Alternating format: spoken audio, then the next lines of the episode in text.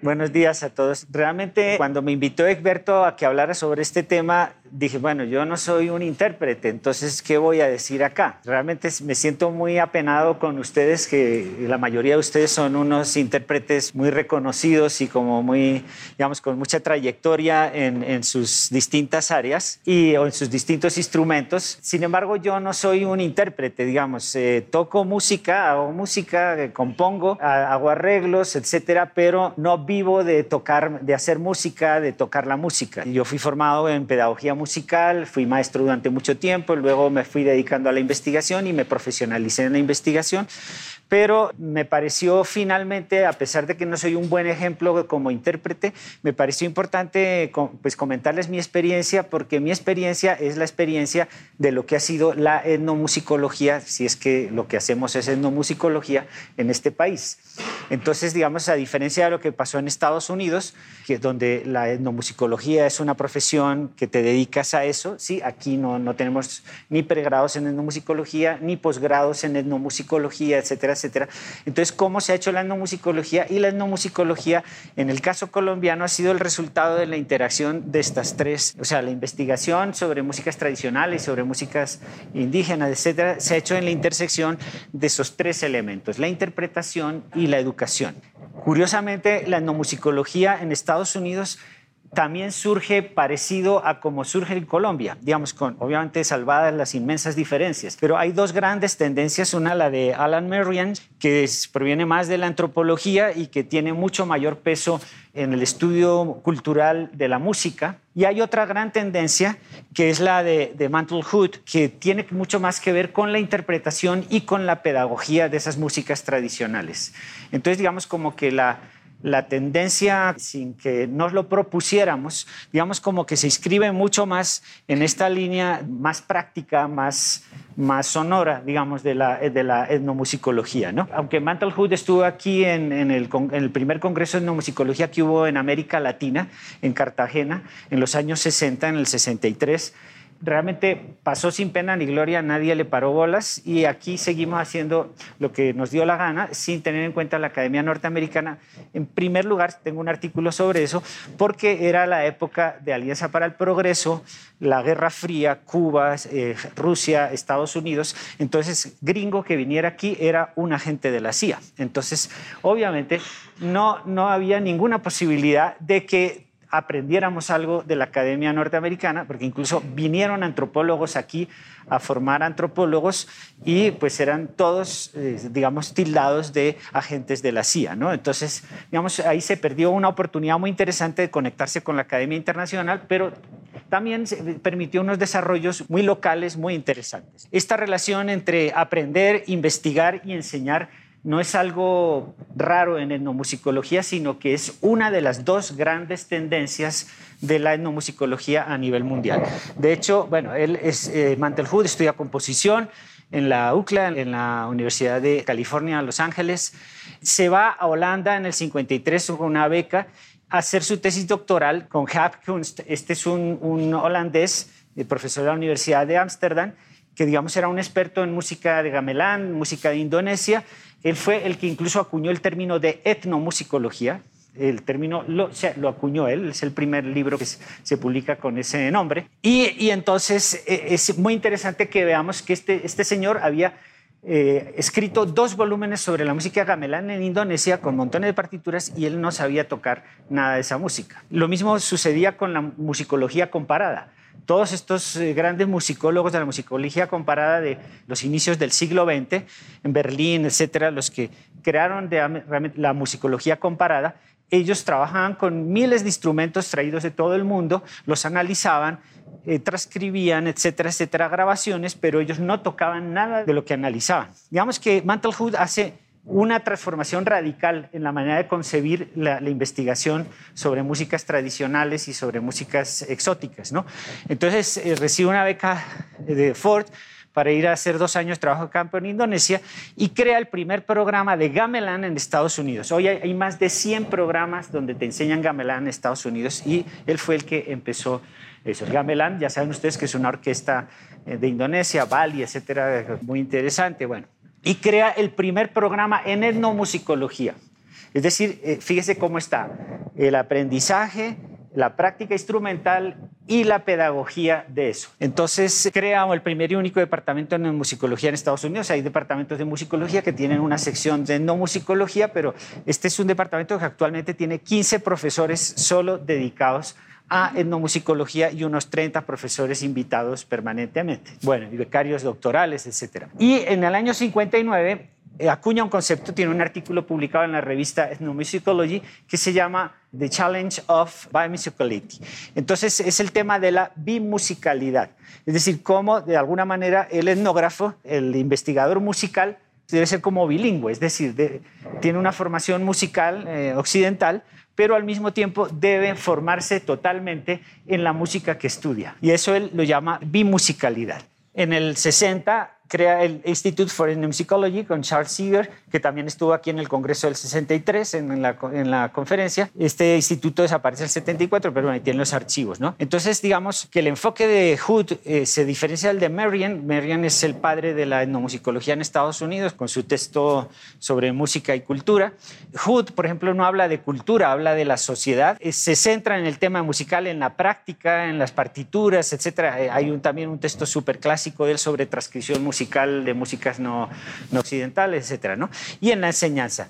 Nada que ver con la otra tendencia que fue la tendencia predominante a nivel mundial de la etnomusicología. No obstante, hoy hay muchos etnomusicólogos que toman cursos, aprenden con los, entre comillas, nativos, se eh, logran una inmersión total en esa música, se vuelven unos practicantes totales de esa música, la estudian, la analizan y publican, etcétera, ¿no? Digamos que, ¿qué, qué, ha pasado, qué pasó en Colombia, no? A excepción del breve y productivo experimento que se hizo aquí en la Universidad Nacional, como los antecedentes de lo que estamos haciendo hoy aquí, que fue el CEDEFIN, el Centro de Estudios Folclóricos y Musicales que funcionaba aquí en el conservatorio. Ese experimento, que funcionó del 59 al 66, esto era profesores de acá que se iban a investigar, pero ellos no tocaban la música de acá. O sea, qué sé yo, Jesús Pinzón Urrea, él no era un intérprete de marimba, ni era un intérprete de chirimía chocoana, ni nada eso, aunque tiene un excelente libro sobre, eh, sobre la música en el Chocó. Pero algo se refleja en sus composiciones, ¿no? Por ejemplo, tiene varias composiciones eh, sinfónicas donde se nota muy claramente el currulao, etcétera, etcétera, la música indígena también, de los noamá, etcétera. Pero, digamos, él no era un intérprete ni se interesó en interpretar esas músicas. Lo que pasó realmente, eso fue un experimento muy, muy aislado. Lo que realmente pasaba en Colombia en estos años, en los, en los 60, es que la investigación de tipo no musicológico, que no se llamaba así, sino se llamaba investigación folclórica, y el trabajo de campo se dio desde centros de formación no universitarios. Concretamente, los más importantes fueron el IPC, el Instituto Popular de Cultura, que todavía funciona hoy en Cali. Ojalá podamos hacer una tesis sobre eso. Los archivos de allá están. Es muy potente lo que se hizo ahí. Ahí hicieron expediciones de campo, grabaciones de campo en el Pacífico, ahora que nos interesa lo de la marimba, hicieron transcripciones musicales muy bien hechas.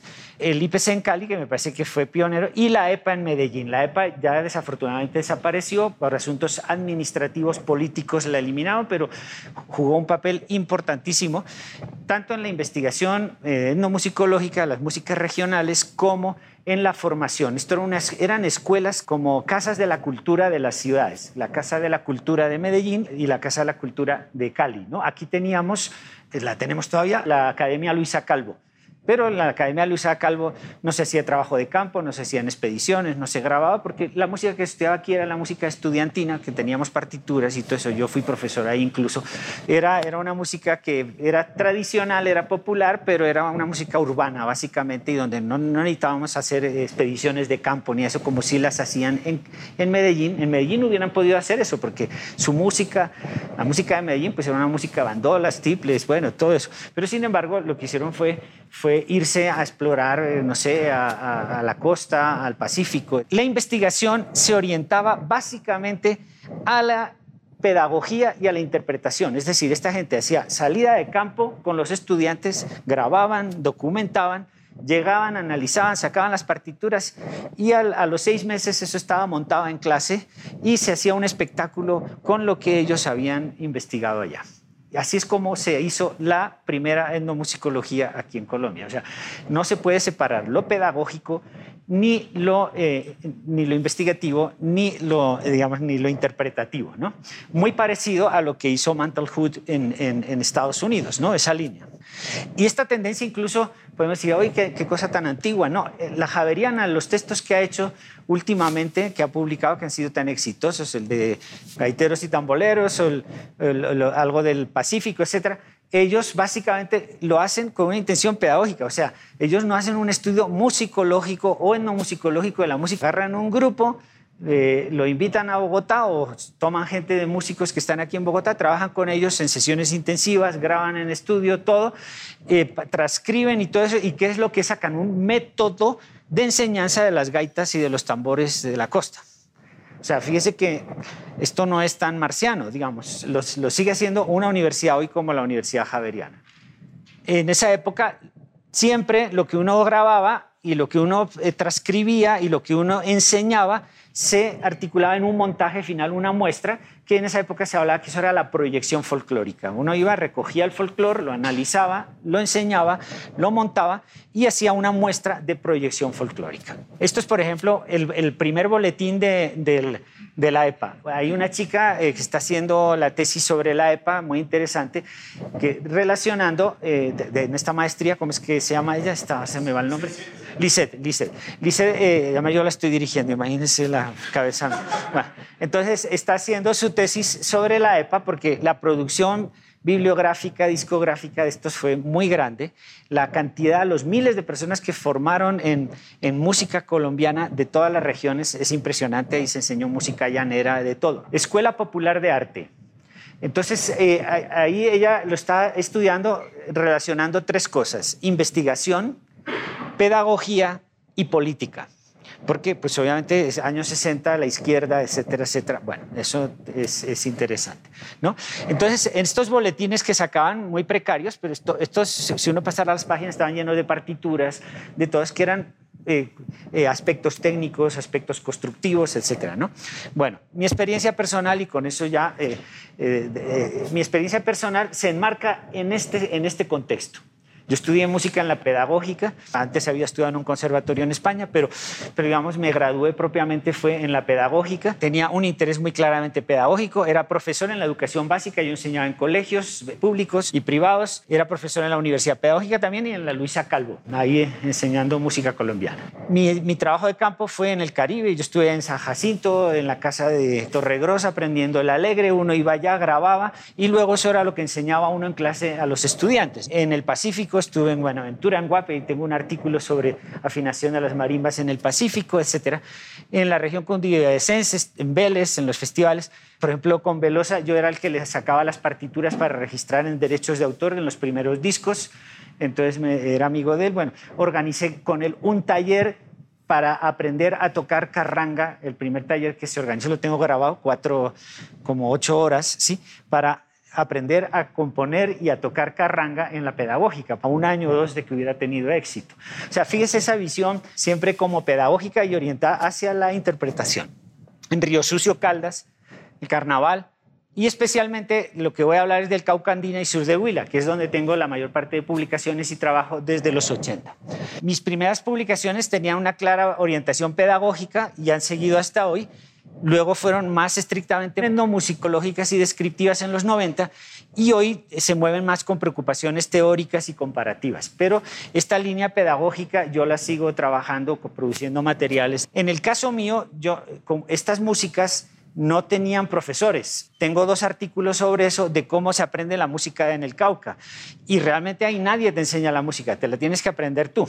Entonces no es como, en, el caso de cuerdas sí aprendí así. Por ejemplo, me fui a la Casa Llanera y creo, no me acuerdo cómo se llama el que estaba en la Casa Llanera en esa época un arpista muy bueno que ya falleció, de los fundadores de la Casa Llanera aquí en Bogotá por la soledad. Él, él, me enseñó a mí a tocar cuatro y uno iba y un profesor le enseñaba, ahora tienes que hacer así. En el caso de la, de la música de la que voy a hablar y de la que más estudio, que es la del Cauca, eh, de música de bandas de flautas, esa música nadie te la enseñaba. No, no había en la lógica de que tú la tenías que aprender tocando con ellos. Entonces, pues yo lo que hice fue seguir ese mismo método de autoaprendizaje.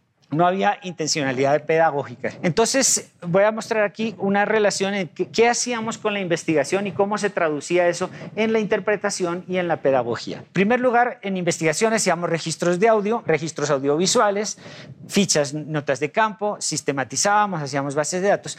Eso se traducía, por ejemplo, en lo pedagógico, en que para cada asignatura hacíamos una antología en cassette. Entonces, uno de sus grabaciones de campo seleccionaba, por ejemplo, percusión costeña. Entonces aquí eh, uno seleccionaba de las cosas que grababa en campo, cumbia, mapalé, etcétera, alegre, tambora, y, hacía, hacía como material didáctico de audio, eh, pasando de los cassettes que grababa en campo a los cassettes que usaba uno en la clase. Por ejemplo, uno compraba los instrumentos para uso personal y para colecciones institucionales. Por ejemplo, los museos como el que había aquí mismo, el conservatorio, que ahora está en el Museo de San Agustín, chévere que vayan allá. No está expuesto, pero si ustedes le dicen ahí a la persona encargada, se les pueden mostrar, pueden incluso tener acceso a los instrumentos, una colección muy buena de instrumentos tradicionales acá colombianos. Lo mismo tenía la EPA, lo mismo tenía el IPC, etcétera, etcétera. Y nosotros eh, prácticamente los que nos dedicábamos a esto teníamos una colección de instrumentos en la casa. Yo tenía dos marimbas, tenía de todo, de todo, donde iba flautas como 40, bueno, donde iba iba uno comprando instrumentos. Trabajaba uno los procesos constructivos. Si ustedes ven todas mis publicaciones, siempre digo cómo la gente construye los instrumentos, qué materiales usa, qué, cuál es el sangregado o el, ¿cómo se llama la liana? La, Bejuco, eso sí, los bejucos, exacto. Uno se enteraba de qué bejuco se hacía el aro del tambor, todo, de que cómo se cortaba la flauta, uno y se iba ahí al monte a cortarla. Entonces, digamos, lo de los procesos constructivos era muy importante porque uno tenía luego que reproducir y montar eso y, los instrumentos no se vendían. ¿no? No, sí, LP no vendía instrumentos del Pacífico, ni marimbas, ni nada de eso. Latin Percussion no vendía nada de eso. Entonces a uno le tocaba hacerlo. Esto además tenía un carácter político en esa época, contra el imperialismo de las grandes fabricantes de instrumentos, etc. Era una especie, así como se habla de, soberanía alimentaria.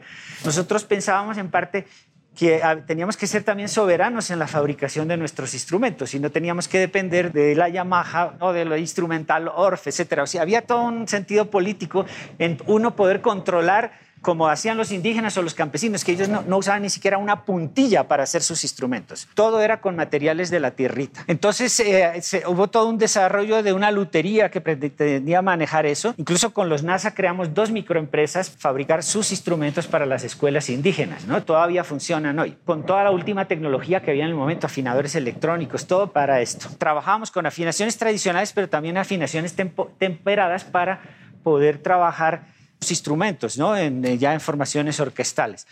Publicábamos tablaturas, digitaciones, convenciones para la ejecución, en el caso de los tambores, la lateralidad, con qué mano se daba. O sea, a un etnomusicólogo normal esa con qué mano se toca un tambor, sino cómo suena ese tambor. Es raro el trabajo etnomusicológico eh, clásico, donde te dice, esto tienes que tocarlo con la mano derecha aquí no, pero como nosotros queríamos hacer pedagogía con eso y que la gente lo montara, pues nos fijábamos hasta en eso, es decir, y cómo se colocaba el dedo y toda la técnica ¿no? en, el tambor. Y lo mismo en la flauta. A mí no, solamente me interesaba, ahora lo escucharemos, cuál era el entramado armónico que se producía y sino qué hacía cada flauta y cómo lo hacía. Entonces teníamos que grabar en pistas, para eso nos inventamos unos sistemas todos raros, pero porque no, no, tenía, no podíamos llevar un estudio de grabación multipistas a campo, no había energía eléctrica, no existían las facilidades que tenemos ahora. Esto, por ejemplo, es una de mis primeras publicaciones, esta es como del año del 88, en una revista que cree que se llama Contratiempo, eh, en, donde, fíjese, flautas transversas sin llaves, técnica de construcción un artículo como de 17 páginas, donde incluso eh, un trabajo también experimental, donde se dice, bueno, si lo hacemos con CPVC de agua caliente, si lo hacemos con agua fría, con este diámetro y queremos hacer una flauta en tal, tal, tal, si es una flauta tradicional, las medidas, la afinación, tal, tal, tal, ¿sí? Entonces, fíjese, porque yo trabajaba en colegios y mis niños, todos, eh, o sea, en lugar de hacer clases con flauta dulce, lo hacíamos con flautas traversas del Cauca, pero obviamente yo no podía ir a desbastar el páramo y traerme la caña de allá, entonces lo hacíamos en, tubos de PVC. Y había 100 niños tocando flauta traversa de PVC. En la investigación, pues hacíamos, teníamos repertorios, transcripción, definición de ritmos, etcétera, publicaciones y estados de la cuestión. Y en la aplicación, pues hacíamos ejercicios para solfeo y lectura. Yo, por ejemplo, el solfeo lo enseñaba en la Luisa Calvo, que luego eso pasó a la distrital, al programa de, música de la distrital. Yo enseñaba solfeo, eh, por ejemplo, las escalas modales con música caucana porque teníamos prácticamente todos los modos. Y en ritmo de bambuco. Entonces solfeábamos en ritmo de bambuco. Entonces eh, arreglos vocales, práctica instrumental, montajes colectivos, formación de grupos estables, grabaciones independientes o comerciales, bueno, grabaciones didácticas en estudio, hicimos publicaciones, eh, política pública, bueno, esto por ejemplo es uno material, este es un trabajo antropológico ya convencional, esto es un, el, de ahí sale este, este libro para de pedagógico, unas cartillas para los niños y para los maestros, esto una grabación de campo, en fin, ¿no? Esto era una transcripción de una melodía, vamos a escucharla, les voy a poner la grabación de campo eh, a un chamán que se la grabamos.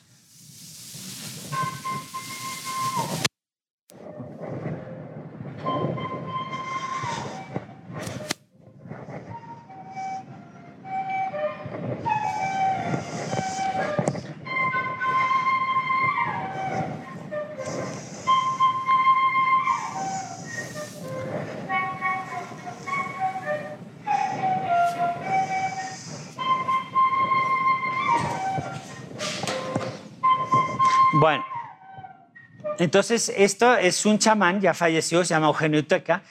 Por ejemplo, hacíamos arreglos, les vamos a escuchar un arreglo de esto que hicimos, incluso con voces. Esto ya es grabado por nosotros, el grupo musical mío se llamaba eh, Banda de Flautas Chicha y Guarapo.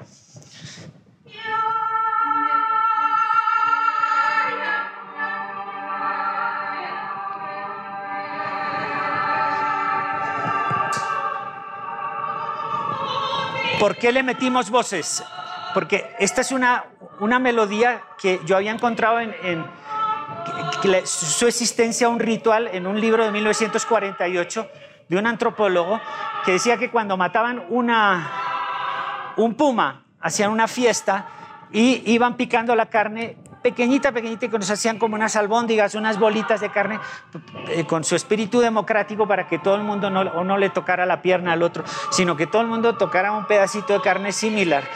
Entonces, una cuestión muy, muy democrática. Pero esa fiesta no se, la no se había vuelto a hacer y nadie recordaba la melodía. Entonces, una anciana nos cantó la melodía y por eso la primera versión que conocimos fue de una anciana y dijo, sí, chichpecuecubi, la música para picar la carne. Sí, como ya no hay pumas acá, ya no la, ya no la tocamos. Entonces, la primera versión que conocimos fue una versión cantada. Luego ya encontramos un chamán que dijo, sí, claro, eh, mate una res y le toco la canción, ¿sí? Porque es la música para picar la carne. Entonces, eh, esa es la versión que escuchamos, la, la, que la, la de flauta, ¿no? En realidad se toca en grupo, no una flauta sola, pero nadie más la sabía tocar. Hoy esta melodía se ha convertido en una melodía central en un nuevo ritual, se llama el sakelu. Entonces ahí ya viene la parte... Es obviamente pentatónica, es muy interesante del mundo andino el cruce de la percusión. Si ustedes, este, hay momentos que va como a dos cuartos, pero en un momento hay un cuarto y, se desplaza todo. Eso es típico de toda la música andina, desde Bolivia hasta acá. O sea, no, no mantener el dos cuartos todo el tiempo, sino que usted está en dos cuartos y de un momento a otro aparece un, cuarto por ahí, luego se vuelve y sigue a dos cuartos, entonces queda toda la acentuación desplazada. No sé si ustedes lo sienten. ¿Sí? Esta es, por ejemplo, la cartilla que hicimos con los niños, donde ahí se ve eh, la abuela contándonos la historia real y aquí ya, eh, digamos, picando la carne y tocando las flautas, la melodía. Esta, esta melodía que estaba completamente olvidada, bueno, eh, nos inventamos hasta una danza con los niños. Esta es una fiesta más o menos esta fiesta existen 4.000 indígenas cada vez, es la fiesta más importante, se la inventaron en el año 2000. Y uno de los, de los momentos centrales del ritual es la picada de la carne y tocan esta melodía que nosotros reconstruimos o, o, grabamos. ¿no? Entonces un poco para ver esto. Esta es la fiesta. Ya incluso la pueden encontrar en Wikipedia, ya armaron, y es una, una fiesta que se inventaron en el 2000. Eh, esto es, por ejemplo, otra pieza que recogimos entre los NASA en Semana Santa, se llama la pieza de Semana Santa. En Semana Santa les prohíben tocar tambor y percusión, y entonces unas solo flautas. Esto vendría a ser un alabado. Bueno, les voy a, les a pedir una cuestión. Como además se me acabó el tiempo, busquen en, en SoundCloud busquen una, una, grabación mía de los 90, que es una cantata que hice que cuando estaban matando a toda esta gente, estaban matando mataron a, Galán, mataron a Pizarro, mataron a eh, Bernardo Jaramillo. Toda esta serie de magnicidios que tuvimos a, finales de los 80 y comienzos de los 90 y compuse una cantata que se llama De vida o muerte, Dolores en las coyunturas. Y esa cantata recientemente un amigo la, la digitalizó y la subió ahí en SoundCloud. Entonces busquen De vida o muerte, Miñana y les saldrá la cantata. Esta melodía está grabada ahí y forma, es el momento eh, de Requiem, esa es una, una cantata que además la hicimos con danza, teatro, con baile, con todo. Y eh, es la parte como más dramática y es precisamente esta, esta música de los NASA de Semana Santa, del Viernes Santo. Luego el resto de las composiciones ya son mías, en fin, es un poco esa relación entre investigación musicológica en campo y práctica musical y eso.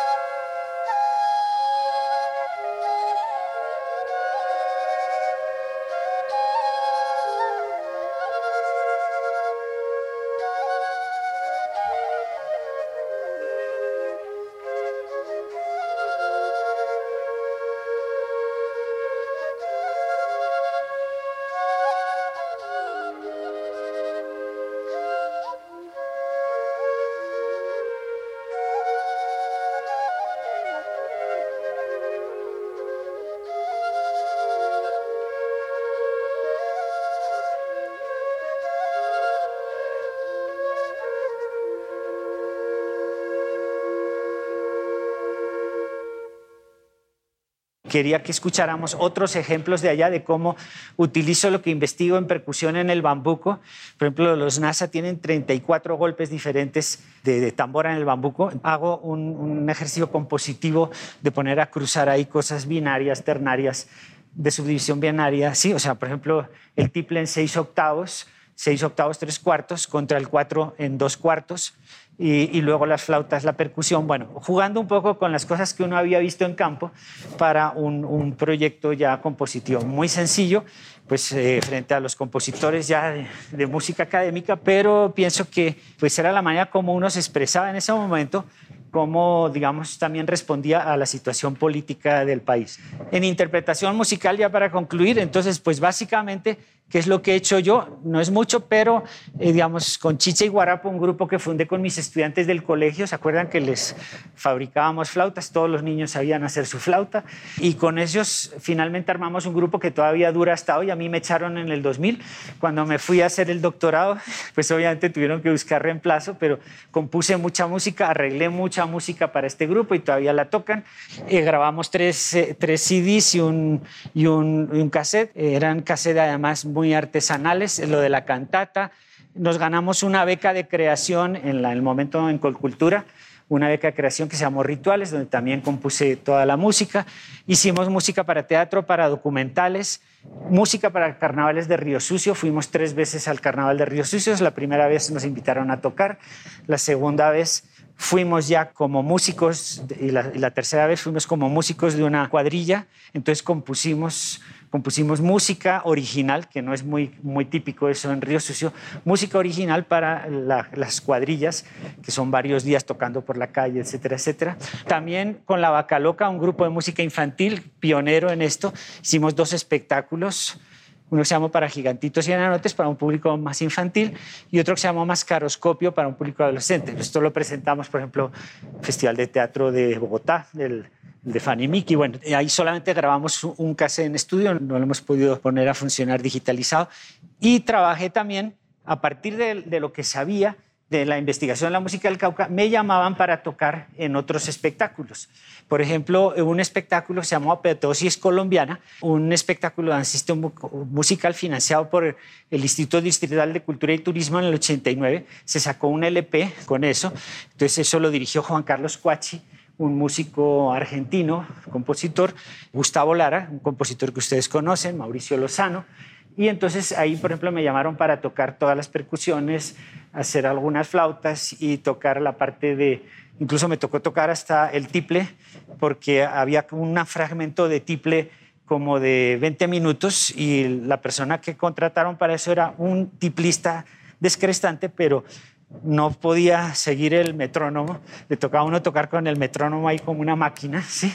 Y me tocó finalmente hacerlo. Participé también en una grabación que hicieron para el patronato sobre, dirigida por Gustavo Lara, y, eh, por ejemplo, hicimos un concierto con los indígenas en Columbia University. Solamente fue un indígena, Inocencio Ramos, y yo, y nos tocó hacer un concierto de música NASA en Columbia University. Dimos una conferencia sobre la música NASA y luego organizaron un concierto. Nos tocó incluso buscar a un músico de allá para que nos ayudara con la percusión y nosotros hacer las flautas y los cantos y todo eso. Y me ha tocado incluso, por ejemplo, cuando grabamos con Egberto el disco NASA Cubi en Tierra Adentro, resulta que un músico no pudo venir, entonces me tocó reemplazarlo, entonces eso no aparece ahí en el disco, pero como había estudiado prácticamente región por región, vereda por vereda, cómo se tocaba, entonces pues nos faltó un músico y yo dije, bueno, esto si estuviera el músico lo tocaría si lo tenía además transcrito todo, entonces de alguna manera, digamos, son cosas que sirven eh, eh, en cuanto a esto. ¿no? Esto, por ejemplo, es eh, uno cuando graba, cuando podía grabar, que era muy difícil, nosotros no teníamos plata, yo me acuerdo que me ganaba 2.500 no, mentiras, como 20 mil pesos al mes y una hora de estudio grabación me valía 24 mil pesos para que se hagan. Ahora cualquiera graba en su casa. Entonces, uno cuando grababa, o sea, este, esto, por ejemplo, este cassette que sacamos tenía 25 minutos y medio por un lado y 25, 50 por el otro. Y esto nos lo grabaron en, el, en un estudio súper casero que tenía eh, el Centro de Documentación Musical ahí en la parte de atrás del Teatro Colón, una casa que están tumbando ahora.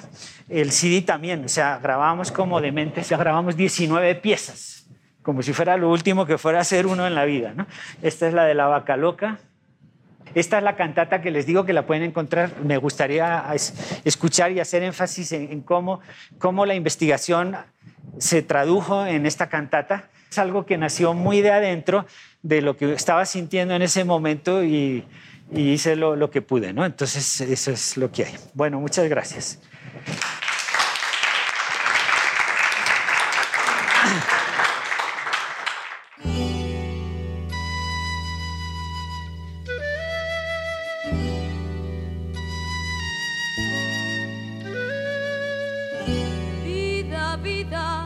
Ella llega con sus zapatos de greda.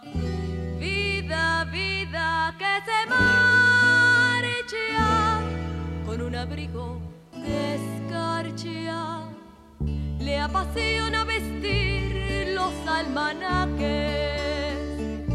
con toda suerte de plumajes, con encajes de algas y cortezas de árboles altos, de árboles frondosos, los pozos sin fondo sobrecogen su ancha alma de catapulta, ninguna sombra oculta la luz de su mirada, pero nada, ante todo, ante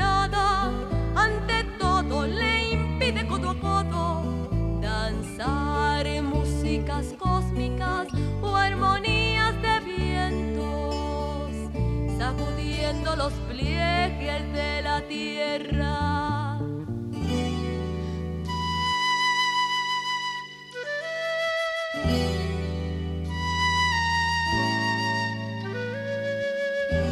Vida, vida, que ya llega con sus zapatos de greda. Vida, vida, que se marcha con un abrigo de escarcha. Le preocupa sentir que ella no siente la piel escamada en sirenas, las penas desfogando fantasías de enero a mayos, de junios a diciembre, a floraciones,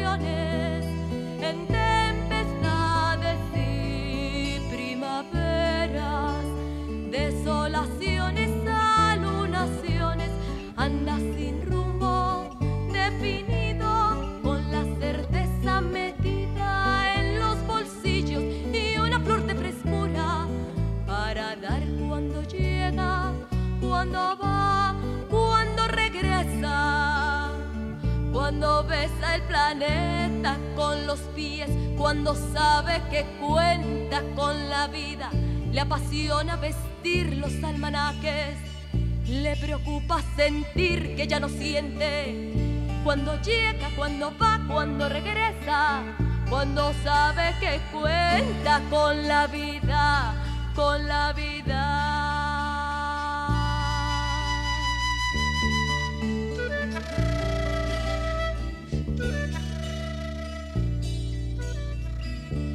Nosotros hablamos de la muerte, llamándola con el nombre de una vieja compañera de la cual no podemos librarnos. La sabemos habitando cada latido de la sangre, paralizando nuestra mirada de conejos aterrorizados. Ella se nutre de nuestro tiempo. Nos arrinconan habitaciones cada vez más estrechas, dándole un sentido a cada palabra que decimos. Nos convierte en gigantes. Pero también sabemos que ayer aparecieron dos muertos en la carretera, que cuerpos parecidos engordan nuestros árboles con su madurez irrespirable. Su sangre negra no tiene nada de bello. Odiamos a quienes nos regalan con esta cosecha siniestra. Nosotros nombramos la muerte dos veces.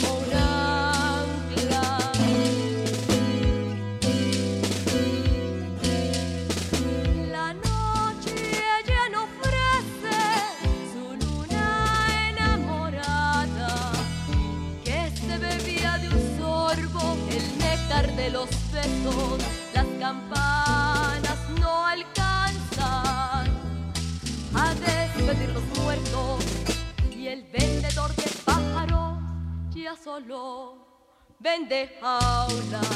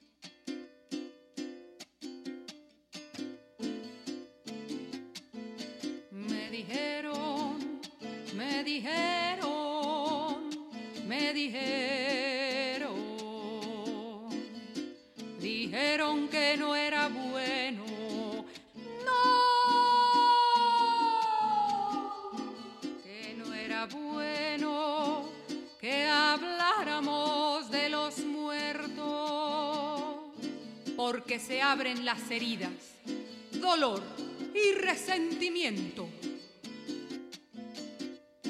Dijeron que no era bueno que habláramos de los muertos, porque se abren las heridas, dolor y resentimiento. Bailemos pues un bambuco en ronda con los abuelos, si no nos dejan hablar, bailaremos, bailaremos, bailaremos. Bailemos pues un bambuco en ronda con los abuelos. Si no nos dejan hablar, bailaremos, bailaremos,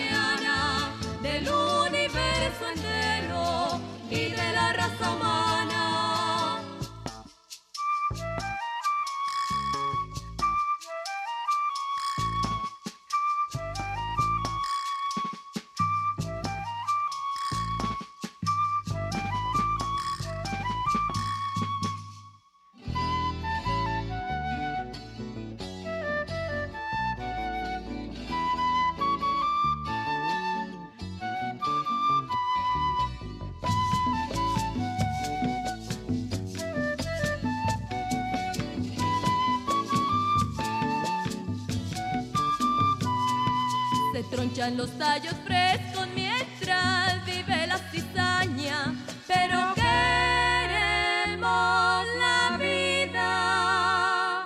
Aunque hoy derramen su sabía, pero queremos la vida. Caña, caña, caña, miel. Bueno.